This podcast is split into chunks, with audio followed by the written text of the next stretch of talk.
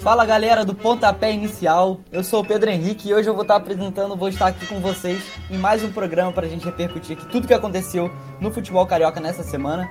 Esse meio de semana que a gente teve Copa do Brasil, né? Tivemos aí os clubes cariocas atuando nessa, nas oitavas de final da Copa do Brasil e vamos repercutir aqui com a ajuda hoje de meus dois companheiros aqui. A Juliana hoje fica fora, ela teve um problema aí. Mas eu estou aqui com o Lourenço e com o Grão. E aí, Lourenço, como é que você tá? Fala Pedro, fala Grão. Fala ouvinte, tudo certo, tudo certo, animado, uma semana movimentada, jogos bons também no final de semana aí por vir e vamos para cima. Fala aí, Grão, beleza? Fala aí, fala aí, Lourenço, fala aí, querido ouvinte, aqui tá tudo tranquilo, vamos embora para mais esse pontapé inicial. E para começar aqui o nosso pontapé, vamos dar um panorama rápido sobre o Vasco, que não atuou na Copa do Brasil nesse meio de semana.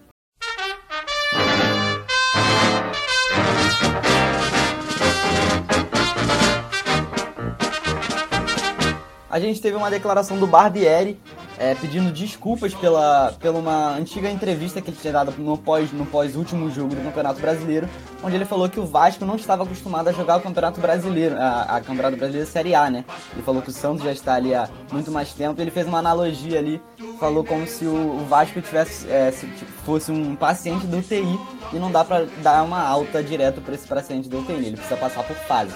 E teve muito torcedor do Vasco que não gostou dessa declaração. Então ontem ele pediu desculpas em uma entrevista coletiva falou que se expressou mal. Ô Grão, você acha que foi um exagero da torcida essa, essas críticas a ele ou que realmente o Barbieri é, desrespeitou ali o, o, Vasco nessa declaração? É, Pedrão, complicado, viu? Complicado. É, a frase dele, cara, eu acho que ele foi infeliz. Dá para entender que o, que o que ele quis dizer, né, falando que o Santos está acostumado a jogar na elite do futebol brasileiro, que ele está querendo dizer que o Vasco acabou de subir numa Série B e está em reconstrução.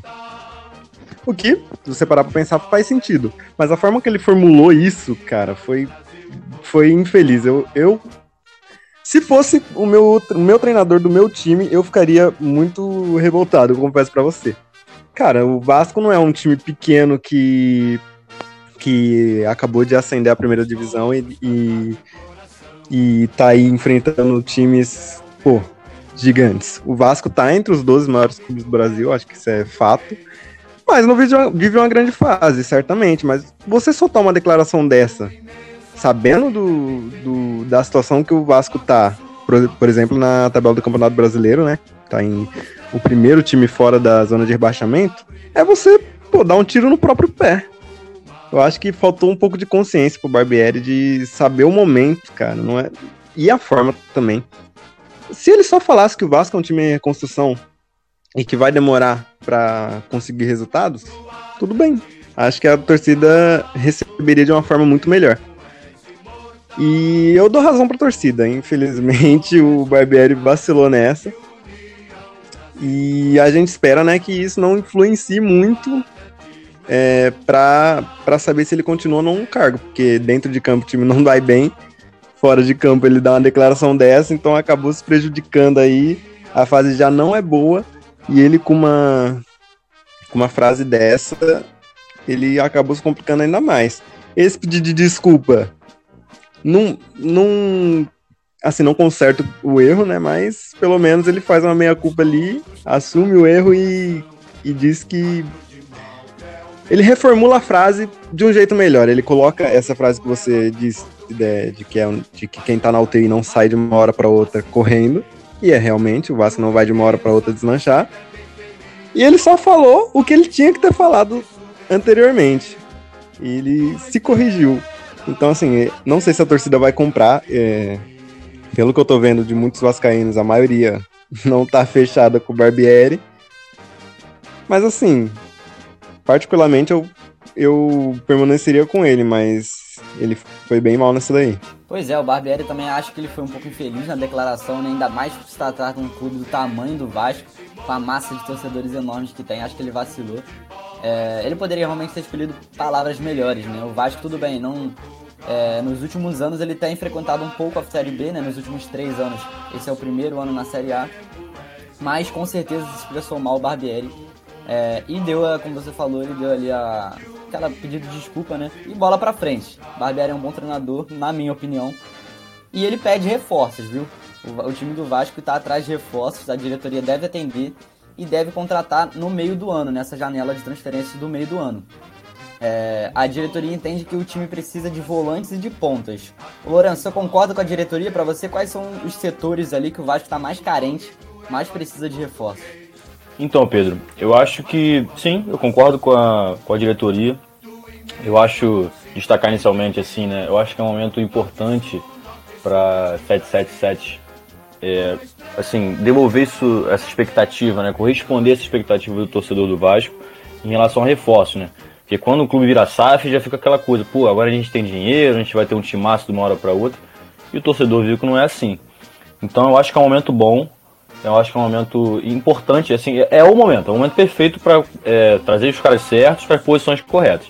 Então, de fato, tem que avaliar quais são as posições. Para mim, os setores mais importantes que eu diria de cara é alguém ali no, no, no meio, né? Para suprir a ausência do Andrei, que tem, enfim, menos de cinco jogos pela frente pelo Vasco. um jogador que foi e voltou, né, do Chelsea ali, fez esse início de temporada com a camisa do Vasco, mas já vai voltar para lá. E tem essa questão também da Copa do Mundo, do Mundial Sub-20, né? Então ele vai, enfim, ele vai ser uma ausência, já é um fato. Então eu acho que eu traria alguém para lá, para suprir essa ausência dele.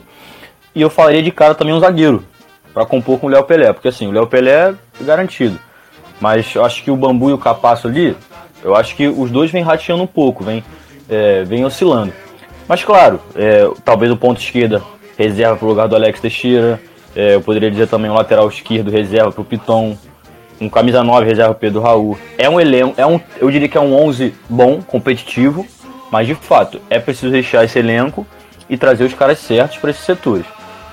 Eu acho que sim, as pontas e a volância, principalmente, mas eu também destacaria isso. A zaga e, enfim, esses outros pontos que eu falei. É, com certeza o Vasco é, precisa de reforços, né? Como você falou, também concordo que o time é um time ok. O time do Vasco eu acho até um time bom, mas quando você olha pro elenco em geral, é, carece de peças ali, né? Ou pro banco ou para competir até no time titular, quando, quando os titulares não estão em boa fase. Mas é com esse time que o Vasco vai para a próxima partida e vai enfrentar o São Paulo sábado às 18h30 no Morumbi, lá em São Paulo. O Grão, quais são as expectativas para o jogo você que é especialista aí também no São Paulo, né? Como é que chega o Vasco para esse jogo e como deve ser essa partida? É. Então, cara, essa crise aí do Vasco, ela existe e eu acho que ela vai afetar diretamente é, as expectativas de todo mundo para esse jogo. Porque em outras condições, eu acho que até poderia ter um, um equilíbrio maior é, entre as duas equipes. Não são elencos assim, um disparadamente melhor do que o outro, a gente pode até, se fizer um mano a mano aí, talvez o São Paulo acabe levando, mas sem uma diferença muito grande. E eu acho que o ponto positivo pro Vasco é que jogando fora de casa nesse Brasileirão, o time tá invicto. São três jogos, ele tem uma vitória, que é contra o Atlético Mineiro, lá no Mineirão, e tem dois empates, contra o Coritiba e contra o Fluminense. Só que do outro lado, o São Paulo não perdeu ainda sobre o comando do Dorival Júnior. São oito jogos, quatro vitórias e quatro empates. E, na minha opinião, por essa fase e por jogar e por São Paulo também ser forte no Morumbi, acho que o São Paulo deve continuar com essa invencibilidade. Acho que vai dar tricolor paulista, não tentando não ser clubista aqui, mas eu acho que o São Paulo não vem jogando um futebol primoroso, mas eu acho que ainda assim é melhor do que o futebol do Vasco. Eu acho que é um futebol muito seguro. O São Paulo defensivamente tomou pouquíssimos gols nessa temporada. Mas também está sem o seu pilar da defesa, que é o Arboleda, então talvez mude um pouco essa, essa visão. Mas mesmo assim, eu acho que o São Paulo é um pouco favorito. O Vasco vai, vai ter um jogo muito, muito duro pela frente o São Paulino safado do grão acha que o Vasco vai perder, mas eu como carioca confio no Vascão, acho que dá pra sair de lá com a vitória e é, dar uma, afastar um pouco essa crise, né? Vamos ver, vai ser com certeza uma partida interessante aí pros amantes de futebol assistirem. Mas saindo do Vasco agora, vamos para o Fluminense.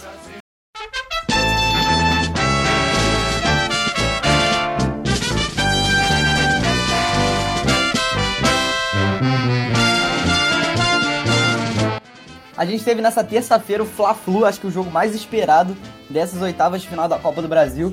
E, teve, e a gente acabou no placar 0 a 0 né?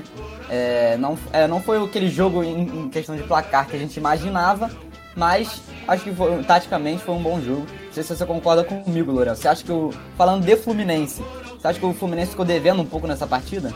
Cara, eu acho que o, que o Fluminense foi mais surpreendido pelo Flamengo do que propriamente é, jogou mal, assim.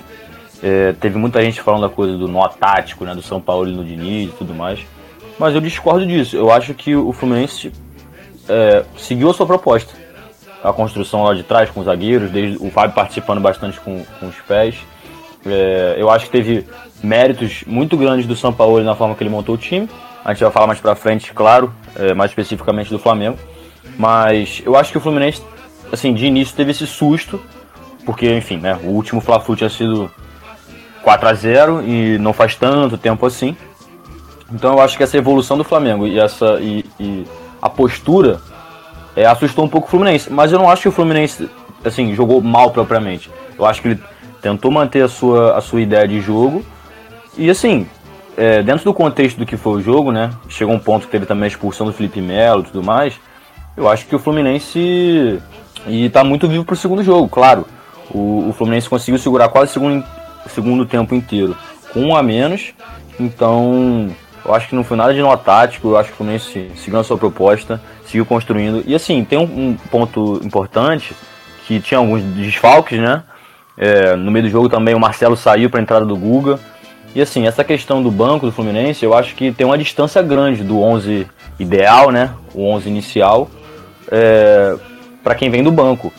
É, o Marcelo pro Guga, o André pro Thiago Santos, por exemplo. Nem, nem foi o caso de entrar no jogo, né? Mas assim, eu quero mostrar como é que, por exemplo, a, a, o Alexander vinha bem no meio, o Lima entrou. É uma distância menor, eu acho, para os outros, mas o Alexander vinha numa sequência muito boa e machucou contra o Cruzeiro. Então, assim, eu acho que essa questão também do banco, desses desfalques, pode, possa ter feito alguma diferença. Mas eu acho que o Fluminense, dentro do que foi o contexto do jogo, está é, muito vivo e seguiu a sua proposta, é, não saiu da sua ideia de jogo, né? Eu acho que a ideia do Diniz estava muito clara, assim, ao longo do jogo.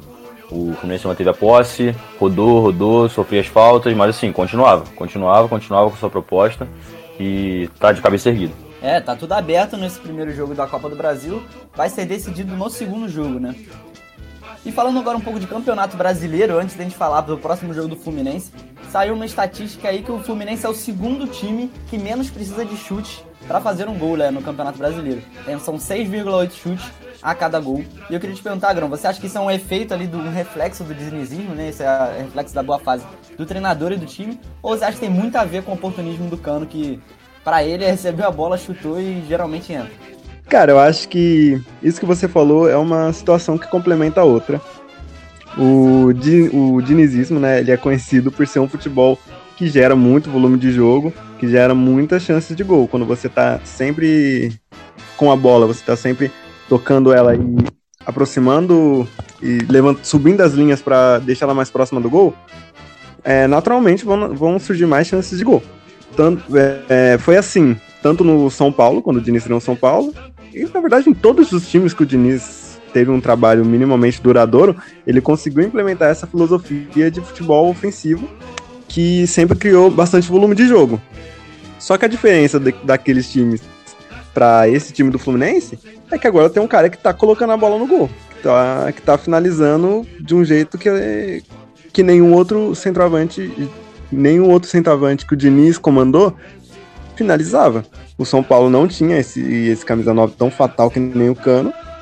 E eu acho que o segredo para essa média ser tão boa é, passa muito pelo Cano, cara. Eu acho que a, o Cano ele já fazia muito gol jogando pelo Vasco, que não tinha esse essa qualidade toda de, de volume de jogo lá. Mesmo assim, ele fazia bastante gol.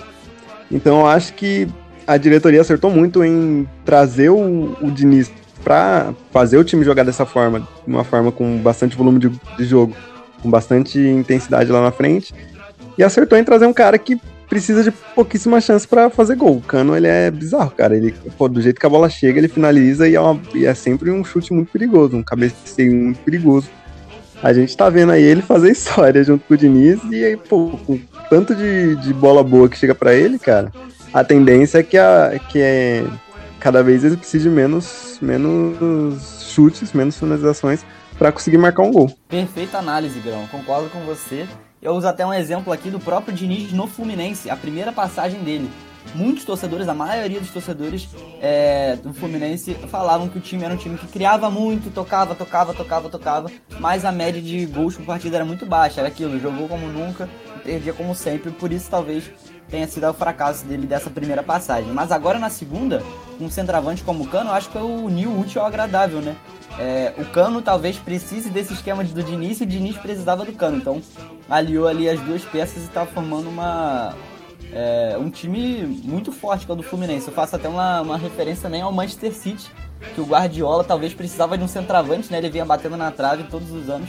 E agora com a chegada do Haaland tem um cara que tá botando a bola para dentro e tá aí na final da Champions. Então, eu acho que realmente a união desse centroavante com esse estilo de jogo é, faz toda a diferença para os dois lados, né? Tanto para o centroavante quanto para o time. E o Fluminense entra sábado em campo também, às 18h30, contra o Botafogo, o clássico vovô, lá no Engenhão. É, e a gente tem a possível volta do Martinelli para esse jogo, né, Lourenço? Como é que chega o Flu? Você acha que essa, esse empate contra o, no Fla-Flu tem algum, algum efeito na moral desse jogo? Cara, eu acho que não tem efeito. O que eu acho que tem efeito são esses últimos jogos dos dois times. Mais uma vez, a gente vai falar do Botafogo mais pra frente, mais especificamente. Um time que vem de duas derrotas, né? O Fluminense também vem oscilando, mas é uma oscilação diferente, né? É uma oscilação de, de uma forma que a gente já trouxe em outros episódios. É, um, pouco mais de sorte, talvez, contra um Cruzeiro. Venceu de 2 a 0 mas tomou bastante susto. Esse jogo contra o Flamengo. O Flamengo foi, enfim, teve, foi bastante superior e teve é, mais chances claras de gol. Mas o Fluminense empatou, então assim, 0 a 0 não saiu perdendo. Então eu acho que, que o Flu vem. vem é, não vem tão embalado como estava, mas assim, vem com a moral, eu acho tranquilo, assim. Eu acho que é um clássico, claro, fora de casa, não vai ser um jogo fácil. O Botafogo vem bem também no Brasileirão, apesar da derrota pro Goiás. Mas eu acho que, principalmente com a chegada do Martinelli, que não joga há um tempo, né? É, se não me engano, desde a final do Carioca ele não joga. Então, assim, principalmente com essa ausência também do Alexander, eu acho que ele é uma peça importantíssima ali para o meio campo e, enfim, vai poder ajudar o André, é, o Ganso, então é um reforço de peso, claro, para esse jogo tão importante para os dois times e para o Fluminense voltar é, para essa forma como estava, né? Jogando futebol bonito, não que tenha mudado muito, na verdade, né? É porque fica na memória mais fresco esse último jogo contra o Flamengo, que para muitos foi uma massa e tudo mais, mas é isso, para seguir esse trabalho do Diniz, claro que a volta do Martinelli é muito importante para ter mais opções, né? Principalmente com a ausência do Alexandre, como eu já disse. É, o Fluminense que tá cheio de problemas aí físicos, né? Cheio de desfalques, então acho que a volta do Martinelli vai ajudar nesse sentido. O Alexander vinha muito bem no meio até ele sofrer aquela lesão. E aí o Lima teve que entrar ali no meio, é, no lugar do Alexander, né? E adiantar um pouco o Pirani para fazer a função ali de ponto esquerdo. Então acho que a volta com certeza do Martinelli vai ajudar o Fluminense nesse jogo. Mas agora saindo do Fluminense, vamos pro rival dele que enfrentou na Copa do Brasil, né? Vamos falar de Flamengo.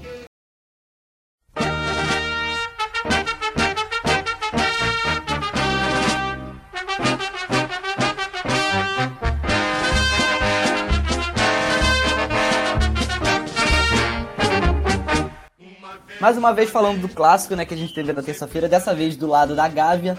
É... O Flamengo, para muitas pessoas, jogou melhor do que o, do que o Fluminense, o Lourenço. Você concorda com essa análise? Pedro, eu concordo, eu concordo. Eu acho que o Flamengo veio com uma postura que surpreendeu até os seus próprios torcedores, assim, né?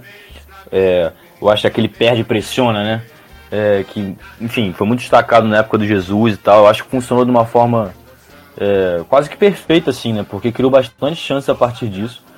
Então, assim, o Fluminense começava a criar, né? Como a gente já destacou, aquela criação, a construção de trás, com a linha de defesa, com a participação do Fábio. O Flamengo sufocando, sufocando, principalmente no primeiro tempo. E teve as suas chances ali.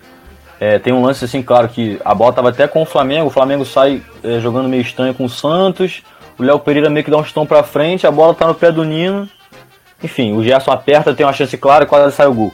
Então, assim, eu acho que o Flamengo veio com uma postura muito interessante, que eu acho que de certa forma assustou o Fluminense. Mas, é, enfim, eu acho que merecia pelo menos dois golzinhos também, né? Porque teve uma bola na trave do Gabigol, no rebote o Rascaeta acaba é, chutando por cima. E depois no segundo tempo também, outro, outra chance clara que foi também nos pés do Arrascaeta, na verdade foi, na, foi no cabeceio do Arrascaeta, né? Então, eu acho que, enfim, eu acho que o Flamengo merecia essa vitória, mas eu também não acho que foi de, de todo mal, assim. O Flamengo precisava de um jogo desse grande, principalmente contra o Fluminense. É, enfim, né? Porque recentemente teve a final do Carioca também, como a gente já destacou. Então eu acho que é um jogo bom para retomar a confiança, um jogo para mostrar serviço. E eu acho que o Flamengo nesse sentido aproveitou muito bem. Claro, né? O torcedor lamenta que não conseguiu sair com a vitória porque teve chance. E, enfim, eu acho que se talvez tivesse um Pedro ali, né? A gente comentou no, no episódio passado como ele ia fazer falta, talvez aquele cabeceio que o Rascaeta errou, se o Pedro tivesse, enfim, aí também a gente vai ficar supondo e nunca vai saber. Mas eu acho que o Flamengo teve muitos méritos e o Fluminense meio que sobreviveu, né? Porque, enfim, no segundo tempo principalmente virou um ataque contra a defesa e curiosamente o Flamengo até piorou, né? O Flamengo é, teve menos chance no 10 contra é, no 11 contra 10 do que no 11 contra 11. Então, enfim, eu acho que tá tudo aberto pro segundo jogo e sem dúvida vai ser muito, vai ser muito legal. É, e a notícia quente do Flamengo dessa semana fica para contratação, né? Nessa quinta-feira o Flamengo oficializou um acordo para contratação do Luiz Araújo. Ele que vai vir aí lá dos Estados Unidos numa bagatela de 48 milhões de reais. É, vai chegar aí para reforçar o time do Flamengo.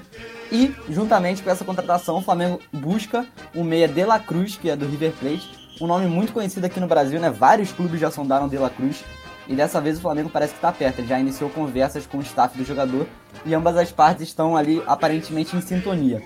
Ô Grão, você que conhece aí mais o Luiz Araújo de perto, é, você acha que é uma boa contratação para o Flamengo? E o De La Cruz também, se vier, você acha que agrega no elenco do, do Flamengo? Cara, o Luiz Araújo, bom jogador. Bom jogador, ele é canhoto, tem um bom drible, o cara é rápido, habilidoso e eu acho que essas que foram as características que despertaram aí o interesse do Flamengo. Ele é jovem, né? Tem 26 anos. Ele costuma arriscar chutes de fora da área. É um bom ponto para ele também. E ele tem aquela clássica jogada, né? Canhoto que joga pela ponta direita, corta para dentro e finaliza. Ou cruza, ou acha um passe. Mas ele é esse jogador de construção por dentro. Ele não é um ponta que vai buscar sempre a linha de fundo. E ele, embora ele atue assim, ele também consegue jogar na outra ponta, na ponta esquerda, e também no Atlanta United ele chegou a fazer o papel de, de falso 9. Quando ele jogava no São Paulo, como ele tinha acabado de surgir, ele ficava mais na dele ali na ponta direita, pelo que eu me lembro. É, mas mesmo sendo um atacante, mesmo sendo um ponta, assim, ele não é um cara de fazer muitos gols assim, ele não é um artilheiro. Ele só fez 18 gols nos últimos quatro anos. E, na minha opinião, ele vem aí para para ser o que se esperava do Marinho, né? O Marinho que acabou não correspondendo na, na equipe do Flamengo. E eu acho que o Luiz Araújo chega para tomar o lugar dele. Para disputar. É que o Marinho hoje não é titular, mas eu acho que o Luiz Araújo vem para ser essa válvula que era pro Marinho ser. É um cara mais novo, tá fisicamente melhor. E eu acho que o ponto dessa contratação é que o Flamengo vai pagar 9 milhões de euros. E assim, é menos do que o São Paulo recebeu quando vendeu ele pro Lille. O São Paulo vendeu ele por 10 milhões de euros. E agora o Flamengo tá comprando por 9. Na minha opinião, é um valor muito alto. Eu acho que ele não vale tudo isso. A gente viu aqui que não é o cara que vai decidir muito jogo com gol, que ele não é esse goleador. Só que a gente sabe que o Flamengo tem bala na agulha e que boa parte da torcida acha que o Flamengo tá, tá com o elenco ruim, tá, pre, tá precisando contratar. Eu acho que esse é o único ponto que pode pesar um pouco, porque 9 milhões de euros, até mesmo para o Flamengo, também é bastante dinheiro. Mas talvez, ainda que não dê certo por ter 26 anos ali, não ser um cara muito velho, talvez o Flamengo até consiga recuperar caso precise. Mas assim, achei um tanto quanto arriscado. É, já sobre o Dela Cruz, a gente já conhece quem, quem é daqui da, da América do Sul e está acompanhando é, as competições continentais há um bom tempo, já conhece. O cara pô, fez história no River Plate. É, e o Flamengo já vem monitorando ele há um tempo já. Na temporada passada, ele era um dos interessados quando, quando o De La Cruz ele estava numa novela para re, renovar o contrato com o River Plate. Muita gente já. Acho que até teve jornalista que cravou que ele viria para algum time do Brasil. Mas acabou que não aconteceu, ele renovou com o River Plate.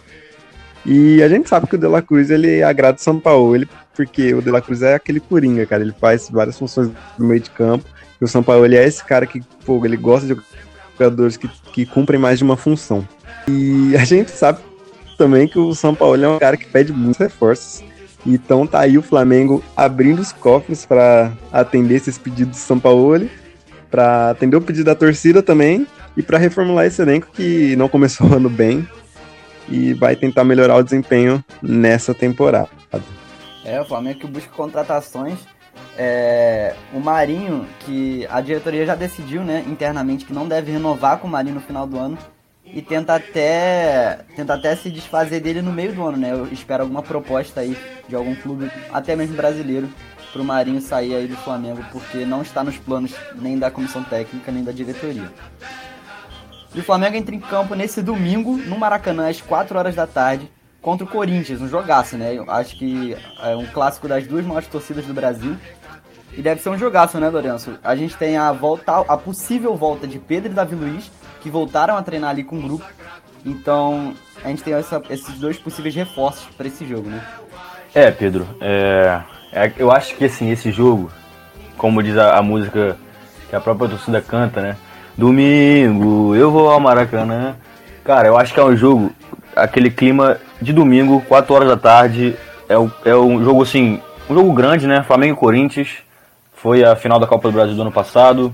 Se enfrentaram também na Libertadores. Então, assim, eu acho que é um jogo importante para o Flamengo engrenar, visto que teve uma ótima atuação contra o Fluminense e também que o Corinthians vem mal pra caramba, né? O Corinthians, pô, tá gabaritando é, como é, ter um mau planejamento, assim, do seu departamento de futebol, do seu elenco, enfim. Mas eu acho que esse jogo é um jogo ótimo pro Flamengo é, acertar, se acertar nos trilhos, começar a engrenar pegar confiança. E assim, claro, a volta do Davi Luiz e Pedro são ótimas, são mais opções. O Davi Luiz em si não vem tendo um ano muito bom, né? É, no jogo contra o Bahia ficou meio esquisito, ele deu uma entrevista falando que estava cansado e era tipo o primeiro tempo ainda. Enfim, tem alguma coisa esquisita, ele vem sendo vaiado muitas vezes pela torcida. Não é aquele cara, por exemplo, é, início de 2022, final de 2021 ali, depois que o Flamengo perdeu a Libertadores pro Palmeiras, que muitos relatos saíam, muitas notícias de que ele era aquele cara que animava o elenco, que colocava pilha na galera. Assim, as notícias que saem é de que isso não é mais. É, não tem sido o perfil dele. Então, assim, não sei se ele vai ser o melhor reforço, mas claro, a opção de ter ele é sempre muito boa. E o Pedro nem se fala, né? O Pedro, como a gente falou desse Fla-Flu no meio de semana, é, ele poderia ter ajudado bastante. E ele voltando como uma opção, enfim, é isso, né? É o, goleador do, é o goleador do time, é o artilheiro do Flamengo na temporada, um dos artilheiros do Brasil, é um jogador de nível de seleção brasileira. Então, a volta dele é muito importante. Hoje foi até curioso que eu vendo o Instagram do Flamengo e tudo mais, o, um, teve uma fotografia que tiraram dele assim, no treino, com a perna esticada pra caramba, assim, né? Ah, e, e dominando uma bola lá no alto. Aqueles domínios acrobáticos dele que ele gosta. E assim, curioso porque ele machucou a coxa, né? E essa foto me fez pensar, cara, ele já tá 100%. Então assim, deve estar tá com, deve estar tá cheio de vontade de jogar. Eu acho que vai ajudar bastante o Flamengo sim. E se a gente pegasse, por exemplo, uma atuação espelhada na outra, se a gente pegasse o Flamengo exatamente como jogou contra o, o Fluminense e botar contra o Corinthians, eu acho que, se, possivelmente seria uma goleada e ainda mais com a presença do Pedro. É o Corinthians que não vem uma boa fase definitivamente, né? Vem perdido jogos em sequência. E o Flamengo que querendo ou não vem numa crescente, né? É, pode ser não em resultados ainda, mas em nível de atuação, né? Tirando aquele jogo contra o Bahia, que o Flamengo jogou mal e ganhou, mas o Flamengo vem é, mostrando uma crescente ali no nível de suas atuações, principalmente contra o Fluminense. Mas agora vamos sair do Flamengo vamos falar do líder do Brasileirão, vamos falar do Botafogo.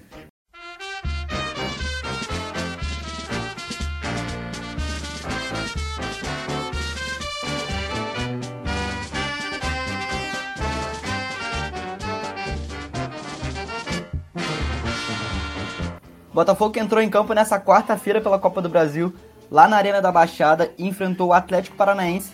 Abriu o placar 1 a 0 fez 2 a 0 Muitos torcedores já estavam comemorando, mas o Furacão foi lá e virou a partida para 3 a 2 Grão, o que, que aconteceu nesse jogo? Por que, que o Botafogo. Como é que o Botafogo conseguiu perder esse jogo? Cara, complicadíssimo, viu? De explicar o que aconteceu nesse jogo. É, eu tava. Eu não tava assistindo, tipo, eu não parei para assistir. Mas tava passando na televisão, eu tava. Acho que mexendo no celular ali, então eu tava acompanhando o que tava acontecendo, meio de longe. Eu escutei gol e dois minutos depois, gol de novo, Botafogo abrindo 2 a 0 Aí eu fiquei, caraca, no, jogando fora de casa contra o Atlético Paranaense, o, cara, o time abriu 2 a 0 No comecinho do primeiro tempo ainda, eu fiquei, pô, Botafogo tá com tudo mesmo. Mas essa virada eu vou minimizar ela um pouco por alguns aspectos. Primeiro é que o Botafogo já, já foi para lá com tabu, um tabu enorme. São 15 anos sem vencer o Atlético Paranaense em Curitiba. Não vence lá desde que desde antes do time ser Atlético. E eu acho que o principal fator é que o time do Atlético, o time do Atlético Paranaense já virou oito partidas essa temporada, cara. Isso é bizarro, isso é absurdo. E sem falar que é um dos melhores times do Brasil hoje. Ele tá liderando a chave do, de grupos né, da Libertadores. E só perdeu três jogos em toda a temporada. Nesse ano de 2023, o Atlético Paranaense só perdeu três jogos. Então acho que isso dá uma, uma acalmada no, né, quando o torcedor do Botafogo pensa que o time tomou uma virada dessa, o adversário é muito, muito qualificado. A equipe do Atlético Paranaense já mostrou que, principalmente em jogos é, com eliminação, né, nas Copas do Brasil, na Libertadores, a Sul-Americana recentemente, que é onde o, o, time cresce. Pô, o time acabou de ser finalista da Libertadores, então não é uma equipe qualquer.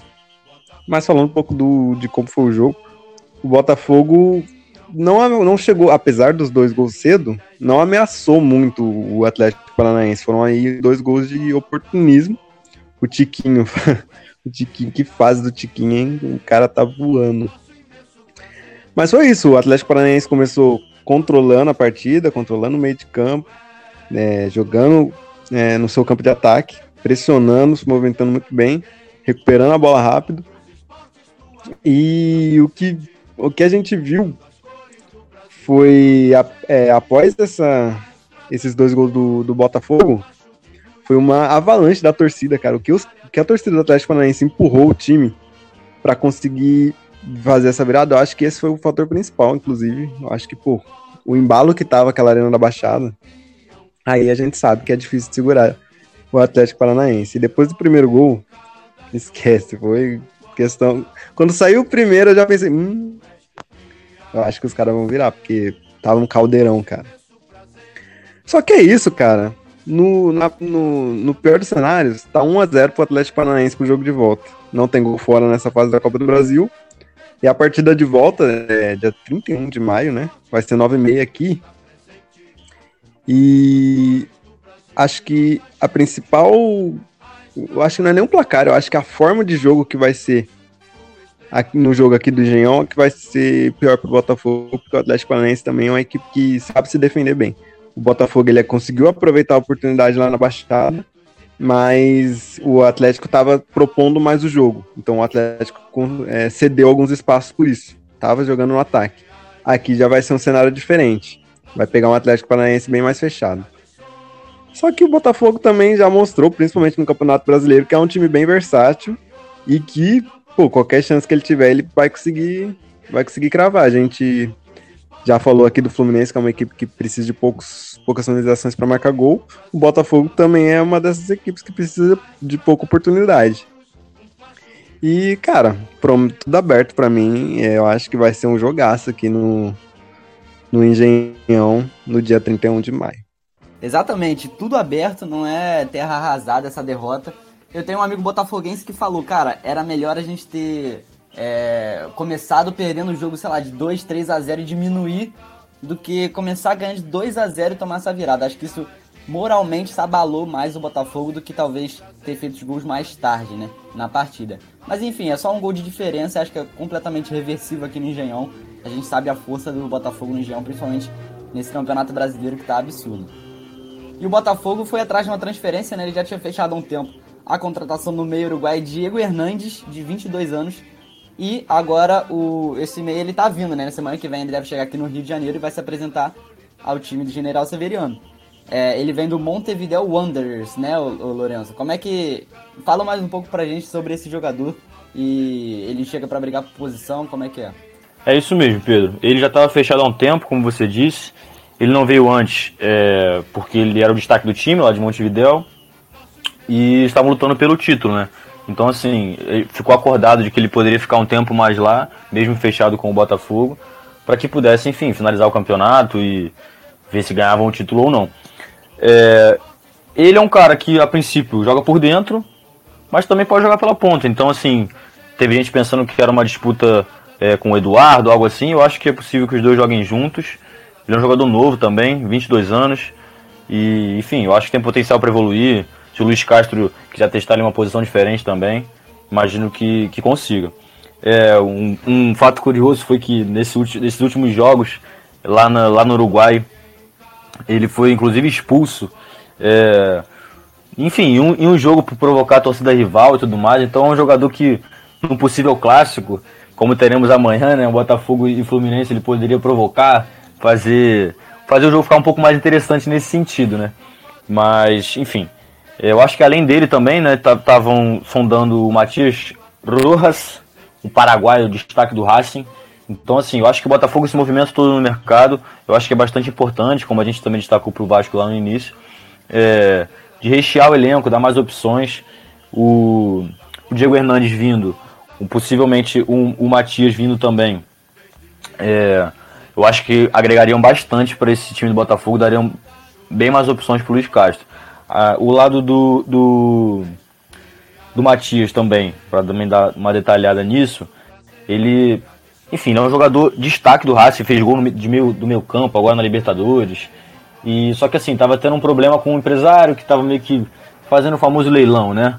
É, falando é, o preço para alguns, aí falava que ia fechar com outro, aí ficava naquele, naquele vai e vem.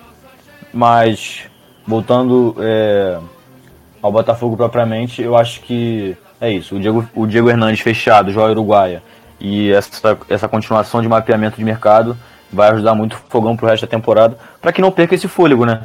Porque vem muito bem nesse início de Brasileirão e eu acho que se, se conseguir se manter assim, possivelmente vai, vai brigar até o final. Perfeito. Brasileirão é um campeonato longo, né? 38 rodadas, então quanto mais reforços para manter aí esse, esse nível melhor. E amanhã a gente já falou aqui do clássico vovô da parte do Fluminense, mas agora vamos falar do mandante, né? O Botafogo vai enfrentar o Fluminense lá no Engenhão. E ele quer manter essa liderança, né? A gente falou aqui da estatística do Fluminense, que era o segundo time que menos precisava finalizar para fazer o gol. Adivinha quem é o primeiro? É o Botafogo, é o líder do Campeonato Brasileiro que só precisa de 6,2 chutes para fazer um gol. Tem que respeitar um pouco o Botafogo, né, Grão? Cara, são dois times que estão em grande fase apesar da, do Botafogo estar tá vindo de duas derrotas no Brasileiro pro Goiás e agora pro Atlético Paranaense pela Copa do Brasil, é uma equipe que vem fazendo uma temporada muito boa, apesar da eliminação no Carioca, que muita gente, muita gente fez até chacota com o Botafogo. A equipe se recuperou e, pô, no Campeonato Brasileiro fez história aí, igualou o recorde do, do próprio São Paulo com o melhor início do brasileiro de pontos corridos. Quer continuar, que nem você falou, quer continuar sendo líder. E o Fluminense, que vem, pô, num, num, futebol maravilhoso com o Diniz, tá em lua de mel com sua torcida, com, com o próprio elenco. Só que, diferentemente do Fluminense, que tem um estilo de jogo assim bem sólido, o Fluminense ele é como é, joga como joga, não muda, o Diniz não abre mão desse estilo dele, da posse de bola, da saída de bola é, rasteira. Diferente disso, o Botafogo, ele. O principal ponto, ponto forte do Botafogo nessa temporada tem sido a versatilidade. É um time que sabe jogar propondo o jogo, é, sendo ofensivo, pressionando, e sabe jogar hum, sendo um time reativo, sabe jogar é, defendendo e contra-atacando bem. E que nem você falou, é um time muito efetivo, é um time que precisa de poucas oportunidades para fazer gol. Não cria tanto quanto o Fluminense, mas não precisa, porque quando cria é, é, um time muito fatal. E eu acho que o cenário dessa partida deve ser esse, do Fluminense, mais com a bola, do Fluminense é, tentando achar mais espaço e o Botafogo apostando mais no, no contra-ataque. Na minha opinião, o equilíbrio define esse clássico. A gente já sabe que o clássico ele diminui as diferenças. E são duas equipes que, é, em questão de nível de futebol, estão bem parecidas. Acho que a maioria das pessoas vai preferir a equipe do Fluminense, é, principalmente pelo estilo do jogo ofensivo. Mas a equipe do Botafogo está se provando ser uma equipe muito efetiva, é, principalmente nesse Campeonato Brasileiro.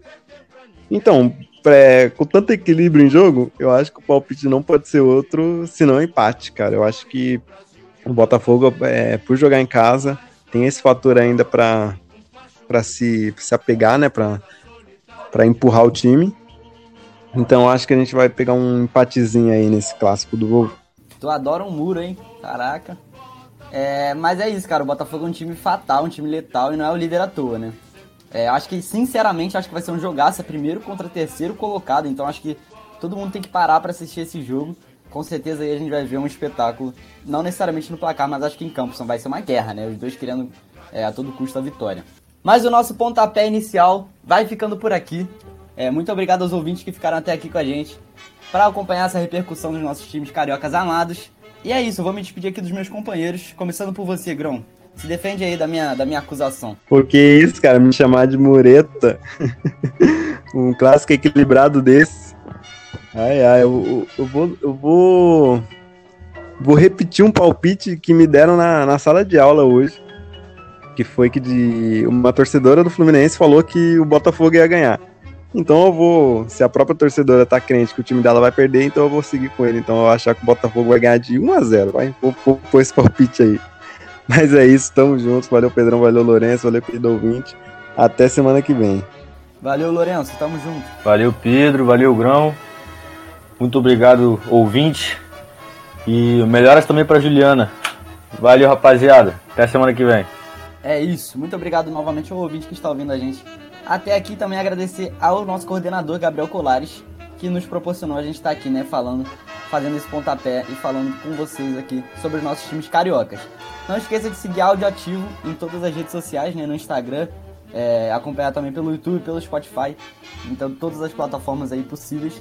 É, e é isso, até semana que vem você vai acompanhar reper, é, a repercussão dessa rodada de Brasileirão no pontapé de segunda e na próxima semana a gente repercute aí a rodada de Libertadores, tudo que for notícia dos clubes cariocas para vocês. Valeu, rapaziada, tamo junto, até semana que vem.